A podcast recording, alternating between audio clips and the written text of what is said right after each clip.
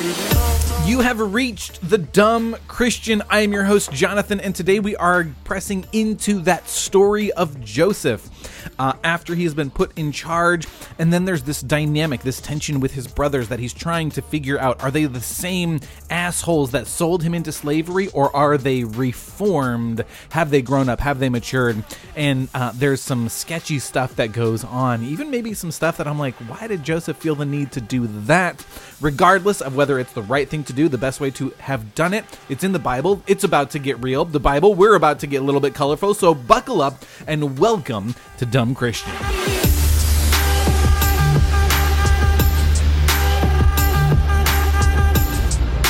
Okay, Joseph has been put in charge of all of Egypt. Pharaoh says, You will be second to no one except for myself. So, in essence, Joseph is like Pharaoh. He goes from this, this Hebrew sold into slavery to Potiphar's house servant, then back in prison. Now he is reigning over all of Egypt. Like, this is crazy. How does this happen?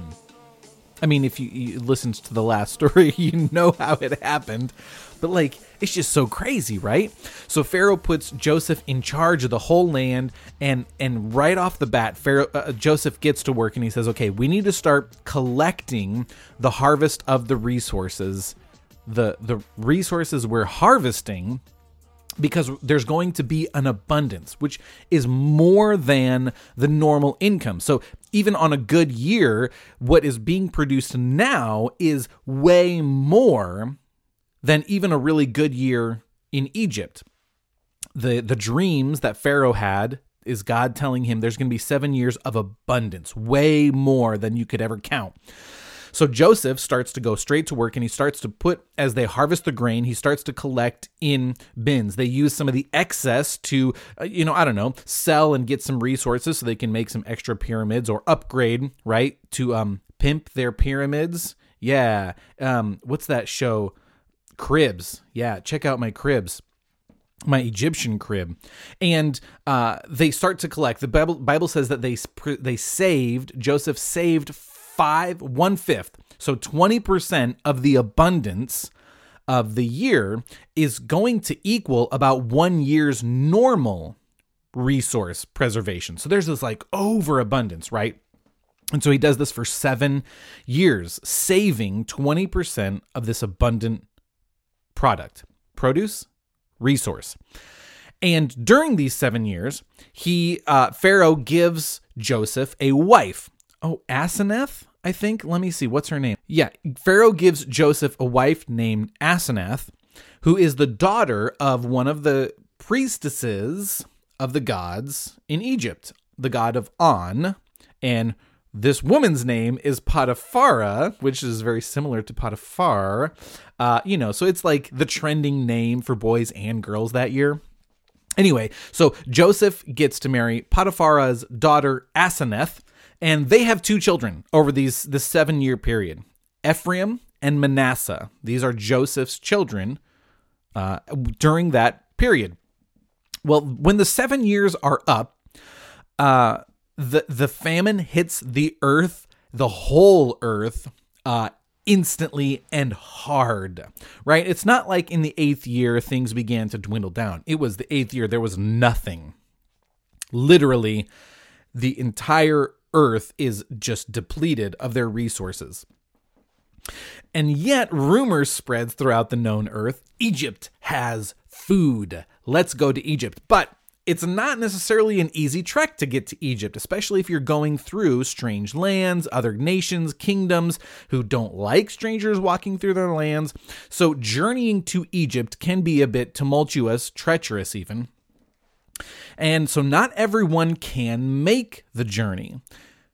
But rumor gets to Jacob and his household. Egypt has food, grain. We should go there to get food because they're running out. They can't they don't have anything. The famines hit them as well. So Jacob says to his sons, his 10 oldest sons, not including Benjamin, you guys go to Egypt, get grain, bring it back so that we can survive because we're starving here. Why doesn't Jacob send Benjamin?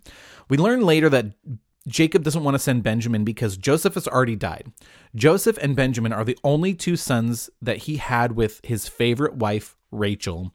And so it's kind of like this special connection. As far as Jacob knows, Joseph is dead. So Benjamin is the last remaining glimmer of his his joy and his pleasure that he had in his wife Rachel and with his son Joseph. Benjamin is the last uh, you know, tangible expression and experience of those the days the the good old days, if you will. So he's got to protect. He, he he becomes helicopter dad for Benjamin only. The rest of you guys go to Egypt. Yeah, be careful, but you know, go to Egypt, get a screen.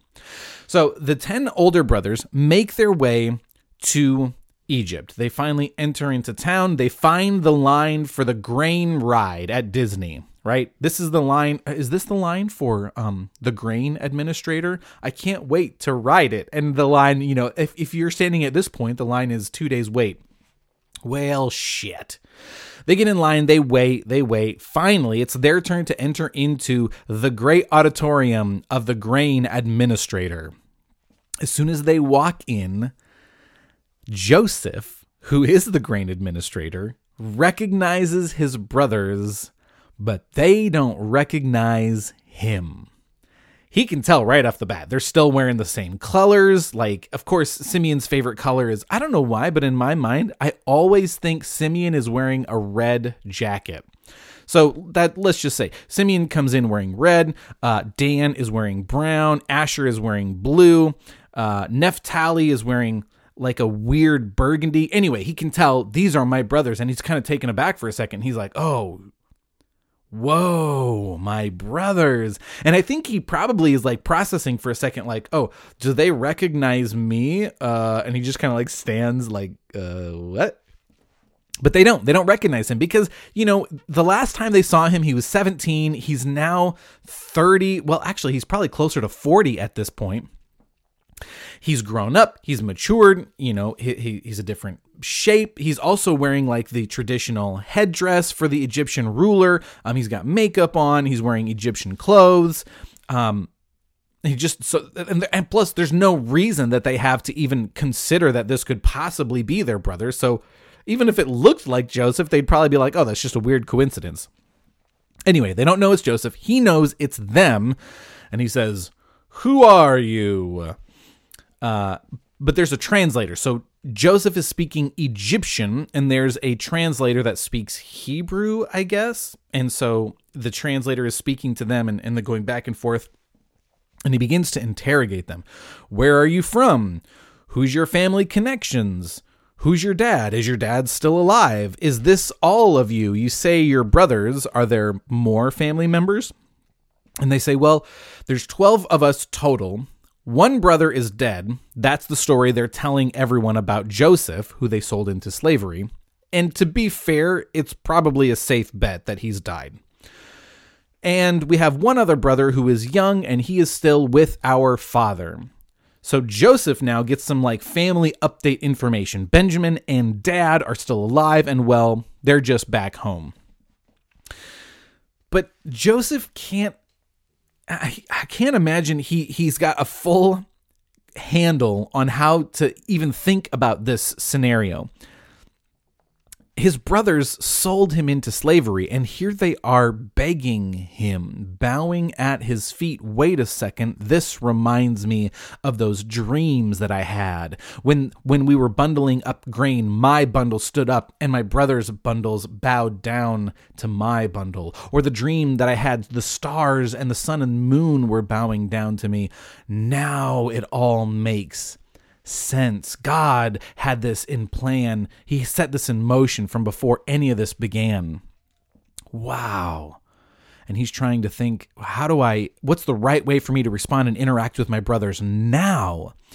And the Bible says that he began to speak roughly with them. He began to see, accuse them of being spies. You're not brothers. You're just here to spy out the weakness of our land so you can go back to your nation and invade and try and steal our grain. And they're like, no, no, we promise. We're brothers. We're just here for food for our family. And he says, nope, nope. I know you guys are, are worthless spies. Throw their ass in prison. And so they all get thrown into prison. As Joseph is escorting them to their jail cell, remember, this is where Joseph spent years. Joseph was in prison for however long. And now he's escorting his brothers to where they put him. That's an interesting thought.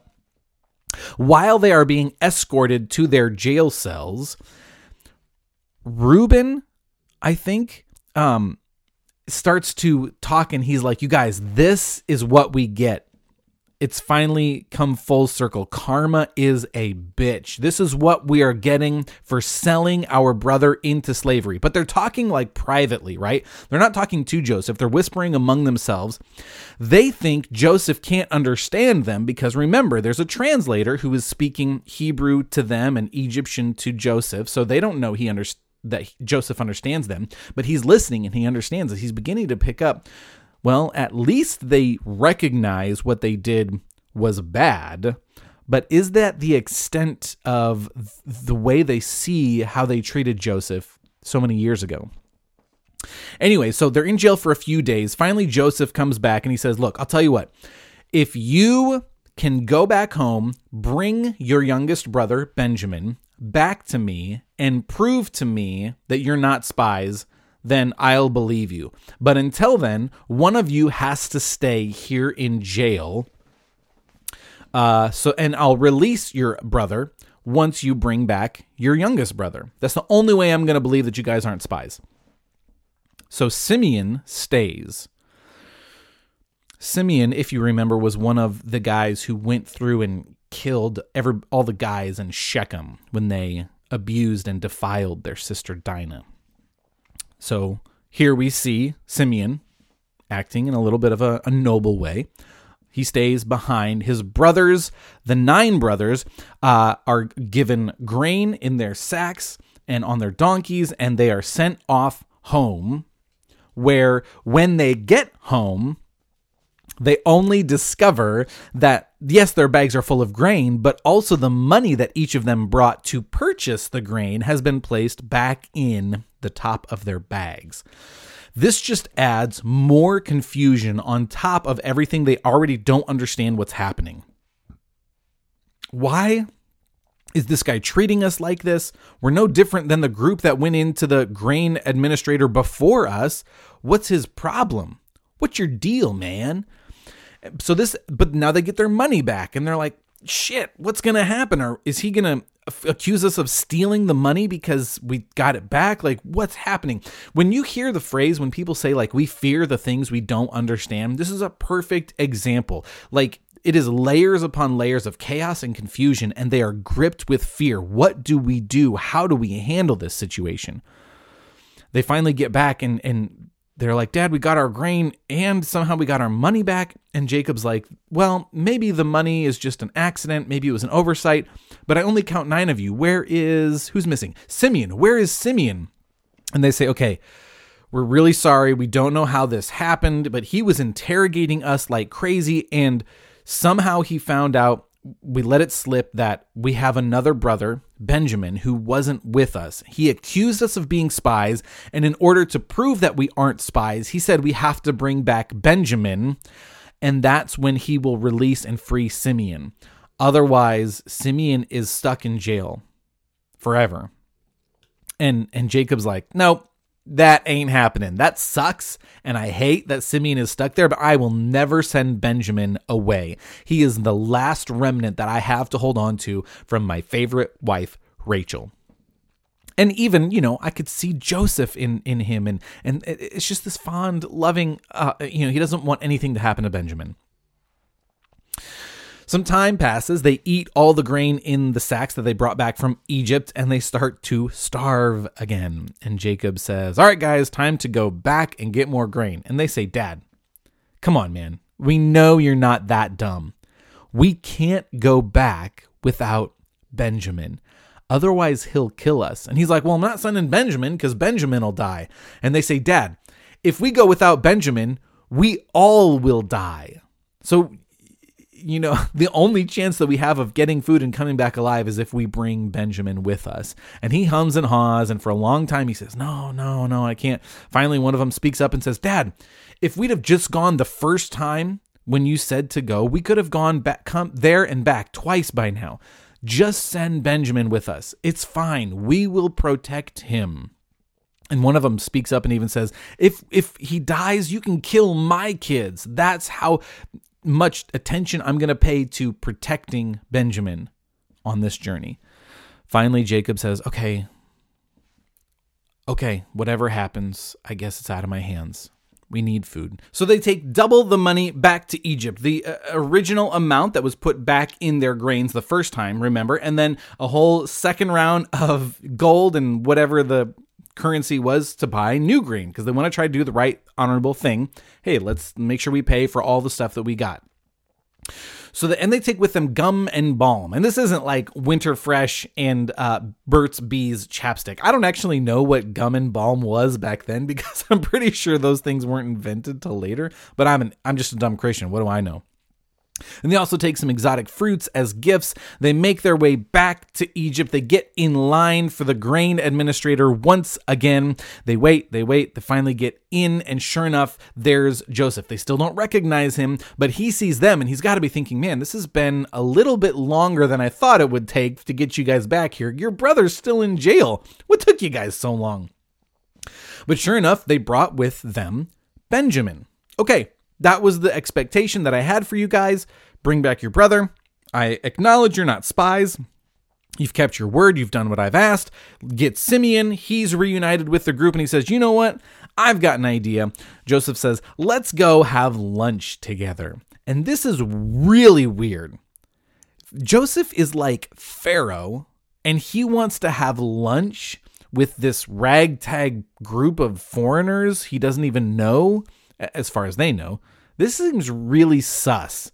And so he's they're escorted. He says, I got a few more people I need to deal with, some more grain to hand out, but I'll be with you guys shortly. And he has his assistant take the brothers to the cafeteria where he sets them up in order of their birth, which that's very coincidental, right? And they so they find that very interesting. Is that just convenient or is there something to it? And then Joseph joins them for lunch. Now, the Bible says that Joseph couldn't eat at the same table with them because for Egyptians to eat with shepherds is an abomination. That's what's written in Genesis. There are a couple scholars that make this a little bit confusing because they say, no, that wouldn't have been the case. Egyptians would have wouldn't have had a problem eating at the same table as shepherds. But there are a lot of scholars who really unpack and say, no, that it would have been an abomination because Egyptians had a very strict diet.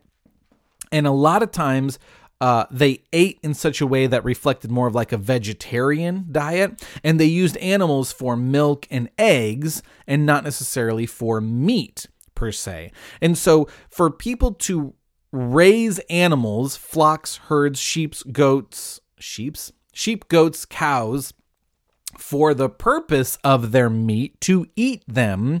Uh, many scholars say this is what was an abomination. So when they shared a meal, when they ate, if someone is you know makes a habit of eating things that they've raised animals that they've raised it's an abomination to the people who raise animals for their resources milk aids etc so regardless the bible paints the picture that Joseph ate separately at his own little table from the brothers. And they're still confused. They don't know what's going on. They're actually terrified that he wants to get them alone so he can kill them. In the US, we have the this law. Well, the law originally was intended to and designed to protect the citizens from the government. And there are ways where this isn't necessarily still the case, or, you know, people are still can find themselves afraid that the government or whatever is going to abuse its power in certain circumstances. But at least the fundamental foundation of the law was intended and designed to protect the citizens from the government. Back then, this wasn't the case, especially in a global power who, who could do whatever they wanted, especially with foreigners. And so there's this fear I don't know. Is he really nice? Why is he inviting us to lunch? Maybe he found out the money was put back in our bags and he wants to kill us, and they're terrified. Layers and layers and layers of confusion, which just adds to their fear because they don't understand what's happening.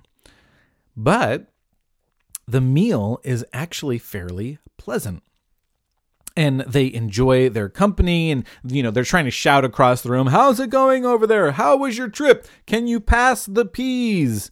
And they get through their lunch and it's been pleasant and enjoyable. Actually oh interesting note uh, joseph had given all of the brothers tons of food and gifts but he actually gave benjamin his own biological brother five times more food and gifts than the rest of them and they're like, this is really weird. But after the meal, everything is settled and um, they are sent off on their way. And they think, wait, did is everything okay? Did everything pl- work out the way that we thought it was going to work out? Nobody's chasing us. We're safe. Oh, great. Now we can get Simeon back. We're going to take Benjamin back. No harm, no foul. Everything was great. And we have all our grain that we need. Wow, that was a crazy trip. They start to make their way home, but Joseph had already set in motion a scheme that uh, many scholars say is to test them. What he had done is he had his uh, assistant place his own personal silver special uh, cup in the sack of Benjamin. You know, his personalized, signed by Mark Hamill Star Wars cup from Burger King, right? Collector's edition. This is one of a kind. Uh, very rare item, special. He snuck it into Benjamin's bag. And what he did was he ends up, after they leave, he brings, he gets a, a crew with him and they set out, chase down the brothers, and they say, Hold it. You guys stole Joseph's magical silver Star Wars cup. And they look at each other and they're like, Not, we don't know what you're talking about. None of us stole your cup. Joseph says, Yes, you did. I know you did. And I'm going to kill whoever stole it. That cup has magic powers. And they're like, Well, if that's the case, you know, we agree who if someone did steal it, they probably deserve to die, but it wasn't any one of us. And Joseph says, Let's find out, shall we? And he starts one by one, starting with the oldest, going through the grain bags, dumping them out, trying to see. They get down, get, get down, and they finally end up at Benjamin's bag. They open it up, and sure enough, lo and behold, the special Star Wars limited edition silver cup. Unlike anything else, there's no way you could replicate this or pretend that this wasn't Joseph's personal cup. And the brothers are devastated. They just gave this grain administrator permission to kill Benjamin. and their dad was like, Don't let anything happen to Benjamin. And they swore, they're like, We won't let anything happen to him, we promise. And this, ooh, yeah, the shit just got real deep for these guys. And how are we going to get out of this? And Joseph says, Well, I guess we'll sort it out back in Egypt. Load them up. Let's go. And they all, they're escorted by armed guards back to Egypt. They thought they had escaped. They thought they were getting away scot free. Surely this is karma come back to haunt us. We deserve this. They get back to Egypt, and Judah who has just been recently confronted with his own shortcomings, his own failures, right? As father to um, Ur, Onan, and Sheila, and then his own shortcomings and failures as father in law to Tamar, and then the way he screwed up that whole situation. He says, I will take Benjamin's place. Please let me take Benjamin's place. I don't want anything, I don't want any harm to come to my brother, and I don't want any harm to come to my dad, who would just be devastated if anything happened to him, to Benjamin. He is the youngest of our father's sons, and he loves him dearly. I don't want anything to happen to him. The Bible doesn't really tell us why Joseph behaved in this way. But I've heard many sermons, and Jewish tradition suggests that what Joseph was doing was he was testing his brothers. Are they still assholes who don't give a shit about Rachel's sons? Is it have to do something to do with Rachel and her boys? Does it have to do with the age? Does it what does it have to do with anything else? Does it matter which brother? Are they just out for themselves? Are they selfish or are they have they matured and grown and do they really care for each other now? And Judah says, I will take his place. It, the Bible almost feels like the brothers are clamoring to take over each other, like, oh no, take me, take me, take me, take me. And and Joseph finally has it says he he runs off to cry again, composes himself, comes back, and he says, I'm sorry, I was I was I was pulling your guys' strings. I'm actually your brother, Joseph. Um, what? Hang on, how does this guy know we even have a brother named Joseph? Who is this guy? What is happening? And he says, "No, I'm I'm your brother." And he takes off his headdress and he removes his fake eyelashes and he starts to remove those pieces that distract from his figure. And although he's grown and his face has matured, they can see, "Oh my gosh, you are our brother Joseph. How the hell did this happen? We sold him into slavery. Now he's king of Egypt?" What how did this happen? And and they as they start to slowly like put the puzzle pieces together and recognize this really is our brother joseph uh, they weep and they embrace and they hug and they kiss each other. And and he says look everything that you guys did selling me into slavery brought me to this point. And then they begin to put the puzzle pieces together and they say oh the dreams that caused us to sell you into slavery because we hated you for telling us we were going to bow down to you, set in motion the very thing that has brought us to the place where we're bowing down before you. That's crazy. And he says, What you intended for evil, God used for good. Not just to provide for and protect the world, the known world as a whole, but especially our family. God has been involved in this process the whole time, and He has saved us, and they are reunited as brothers who now eagerly, desperately, and fully love each other. That is Genesis 42 through 44. We're going to continue on because this story ain't over yet. We'll get into it next time. I love you guys. There it is, Joseph and his brothers when he finally reveals himself and they have a long awaited reunion in the most crazy way possible. Be sure to check us out on YouTube, Dumb Christian Podcast. We have exclusive content. We are reducing our exclusive content right now as we gear up to end season one well and prepare for season two. Send us a message. Let us know what would you like to explore on Dumb Christian. And uh, yeah, be sure to hit subscribe, ring that bell so you know when new content is dropping, and we'll catch you guys later. Love you guys.